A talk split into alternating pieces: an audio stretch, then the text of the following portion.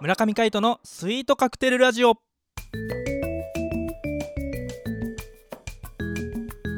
スイートカクテルラジオ始まりましたこの番組はミュージシャンの村上海人とデザイナーの馬場翔一が音楽とデザイン時々何かについて語り合っていくトーク番組ですこの番組へのご意見ご感想などはメールまたはツイッターの公式アカウントよりツイートメッセージなどでお送りくださいリスナーの皆様からのご連絡お待ちしておりますはいということで、えー今回もパーソナリティを務めるのはミュージシャンの村上海人とよデザイナーの馬場翔一でお届けしますろしくお願いいたしよまろすしくお願いしますということで、えー9月最後の金曜日ですね、はいえ2週にわたってお届けしてまいりました超超超自己満足企 画杉田についてですが、はいえー前回ですね肉の生き方につい てねあの熱く語りすぎちゃったんでそうねちょっとね思いが出ちゃったよねそうね地元愛がねもう地元愛もうこの辺でいいんじゃないかとちょっとね熱くなりすぎて若干引かれてるかもしれないか可ら能性高い、うんん、まさかい肉の石川だけでねそう一回終わると思わなかっ思わなかったねあたのソウルフードコロッケとかね,、そうそうそううん、ねまあ皆様にねぜひ食べていただきたいっていう一心でねお伝えてみたんですけどねまあ杉田についてはまあもうこの辺でいいんじゃないかとそうですね思ってですね、うんえー今回からちょっといろんな、えー自分たちが話したいことをうん話すっていうところでえっと僕全然あのね台本にはなかったんですけど、はあのーこのラジオのテーマである音楽とデザイン時々何か、いほうほ僕はあのまあ音楽とデザイン時々何かだけどう、うん、肝心な映画が入ってないんじゃないかと映画結構我々映画トークが多いなとあ映画トーク確かに多いそねうそううんそうなんかうんこのタイトルの中には映画が入ってないけどうんなんかそういう特色を作ったらいいんじゃないかと特色ねそうそうそうなんかこうえ映画のことを水曜日話してますけど、うんうんなんかなんかないすげえライブ感あるな本当に台本にないこと言うねなんかテーマをさうんあの作ったらいいなと思ってテーマじゃあ今回はテーマ企画会議テーマ企画会議うんねぜひなんかねあのーそう水曜日のウェンズデーで話してることうんももちろんあって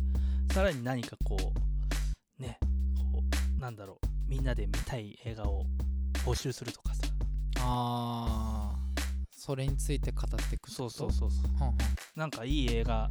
があったらこれがいいみたいなさ、あーそうね教えてもらいたいねそうリスナーからのうんうん、ぜひあのおすすめ映画をあの教えていただいてそれで我々見ますんで、そうそううそう、ん、ね今ならオンデマンドでねいくらでもねそうそうそうそうそう見れたりするし、うんうん、オンデマンドでないやつも伝えいけばねね、ツタヤ行けば何でもあるし、ネットフリックス、フール、何でもね、うんあるから。そう、なんかこう、いや、今、こう、見てて、音楽とデザイン、あ、映画がないなと思って。まあ俺たち映画監督でも何でもないかまらあいいんでじもなゃないいんそだれけはどね。ううんんううんん。なんかね、なんとなくそう思って、ふと思って、なんかテーマ欲しいなみたいな。あまあねそうそうそ映画かそうね映画ってどうしてもこうねお俺たちの人生から切り離せないよねう。切り離せないねう。んまあ、僕ら小学校からずっと一緒にいるんですけど、うんあのーなんだかんだね、うん話ってなったら映画の話が多かったその時、多い、ね。うん、映画の話かゲームの話か。そうだみたいねな。 「金曜ロードショーさ」みたいなそう そう。見た見た「オーロラの彼方にだったよねよかったよねって」。そうそうそう今と何にも変わんないな変わんない何にも、何一つ変わって ない。変わってないね、今日の朝なんかねうん、ドラクエ5について話してましたからねそうねなんで「ドラクエ5」だったんだっけじゃあなんかあのーバッチョがうん新兵器をあねはいあの導入したということでそうですね攻撃力いくつっていうあ話そうになっだてそうだそこだ新しい仕事道具買ったんですけどそうそそうそうれでねね武器手に入れたよってねそうそう比喩したらまさかのそれってドラゴンキラーぐらいの強さみたいな 攻撃力95みたいな話になってそんな覚えて んだとか思いながらいやうろ 覚えそうそでうも確か覇者の剣は45だったと思う攻撃力そんな低かったっしけ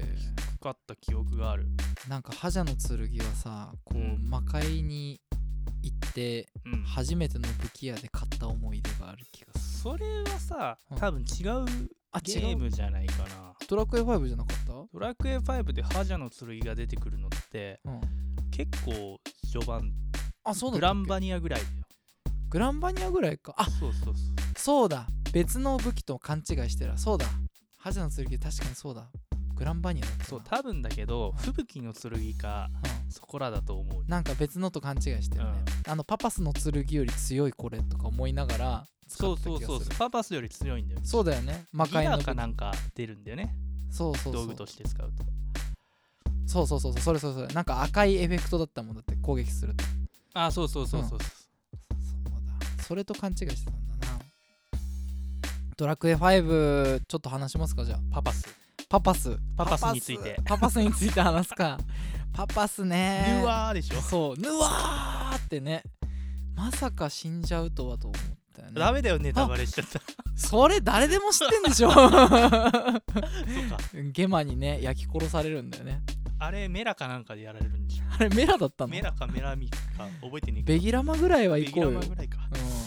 うん、いやーあれは衝撃的だったね奴隷になる主人公ってどうなのと思ったのね当時すごいよねうん衝撃だよだってさ小学生の頃なんてさ奴隷って言葉がまず知らなくて、なかったうん、で小学校2年生とかの時にねうん確かやってたはずなんだよカイトカイトの家行ってスーパーファミコン囲ってね夫婦してねそうそう夫婦してやっててさ出たかもしれないカイトがやってんの見てたりとかやらせてもらったりとかしてそうまさかあの王子と一緒にちょっと抜け出したらあんなことになるとは、えーヘンリー王子ねうんあれ10年間ぐらい5年間ぐらい10年だったんじゃない長いよ ね10年だよね多分ね、なんかそのぐらいだとうん思う10年間奴隷ってね、相当だようんしかも2人とも王子だよ、ねうんだからもうやばいよねパニックだようんそうあのダークさ加減ったらないよねそう全体的に暗かったよねうん明るかったのって妖精の国行った時ぐらいじゃんそうだねうん、うんなんか常にこうなまあ冒険っていうかこう誰かを探しているうん旅だよねそうだねうん確かに誰か探してる旅だよね、幼少期はやっぱこううん、なんかお父さん求めてみたいなうんうんとかまあ青年期はこう自分を求めてみたいうんうんうんそうなでねまあ上行くと、まあ、子供を求めてとかそうねねそう結婚までしちゃうからね 結婚して石化されてそう すごい人生だよそうそう自分たちの子供生まれたと思ったらさ次石化して会った時にはさそれなりに少年少女になっててねね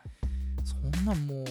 考えただけでやばいよねあの期間だってねうんこう楽しみがなくなっちゃうわけでしょまあね次女がねうんさらわれちゃうけどねそのそこの家がうん石化されてたところがさ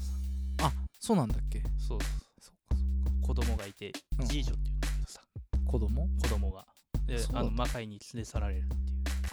だから行くのか魔界にうっていうのもあるううんんなんかねそうそうそうまあまあまあ結構ダークなストーリーなんですけど「ドラクエは5」スーパーファミコンで初めての、えードラクエうなんんだよね、そうそうそううん、まだユーザーインターフェースとかもね、あのーそれなりにファミコン時代の感じで、うんうんうん、入りドラクエの入り口としては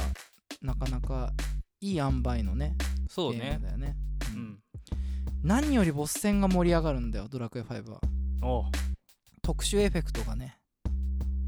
ビシッビシッバシッてあの ピッてやられてそうそう普通のあの敵相手に出る効果音とちょっと違うんだよね、うんあのーそして攻撃が当たったらパシッて光るんだよね光るあれは爽快感があるんだよねねあれはうんボスと戦ってるって感じがねあるそうそうそうそう BGM もいい しねああいいよねうんそうボス戦 BGM 好きだったあなれねあのーやっぱこ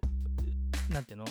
スーパーファミコンだからこう、8ビットのあなんていうのうん打ち込み音源じゃないうんだけどあれをちゃんとオーケストラで聴くとすごいいいんですよオーケストラはい俺さそれで思い出した、はいこないだねフロッシュリッターオーケストラっていうおーうんあのークロノトリガーっていうスーパースーパーファミコンのゲームがあるんですけど、はいはいクロノトリガーうん、あの僕らの青春時代のゲームですね、もうねバイブルだねそうそうそうあのードリームプロジェクトですよもう完璧です机鳥に山明明とえっ、と小田光則、だっけ、はい名前が思い出せないあと,、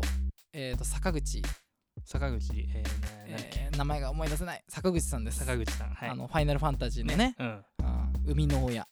そうが3人揃って作った RPG なんでドすけリーどムだよドリーム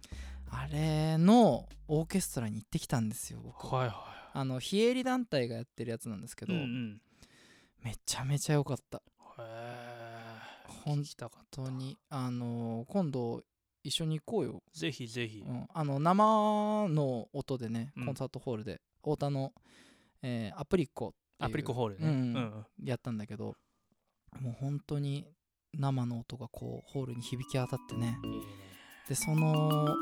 さっきカイトが言ってたような、はい8ビット音源じゃないはいオーケストラだようん目の前でなってしかもアレンジがね上手だったんだよねへえもう話したいけど話せ ないあら 時間が来ちゃいました最近ねあのゲーム音楽オーケストラでやることが多いからねうん、うんいろいろ見に行けたらいいなと思ってるしうんそうねそうそうそうそうぜひそんなのも一緒に楽しんでいきましょうはい。ということでですね、えー今回もお相手はミュージシャンの村上海人と、デザイナーの馬場翔一でお届けしましたそれではまた会いましょう。バイバイ。バイバイ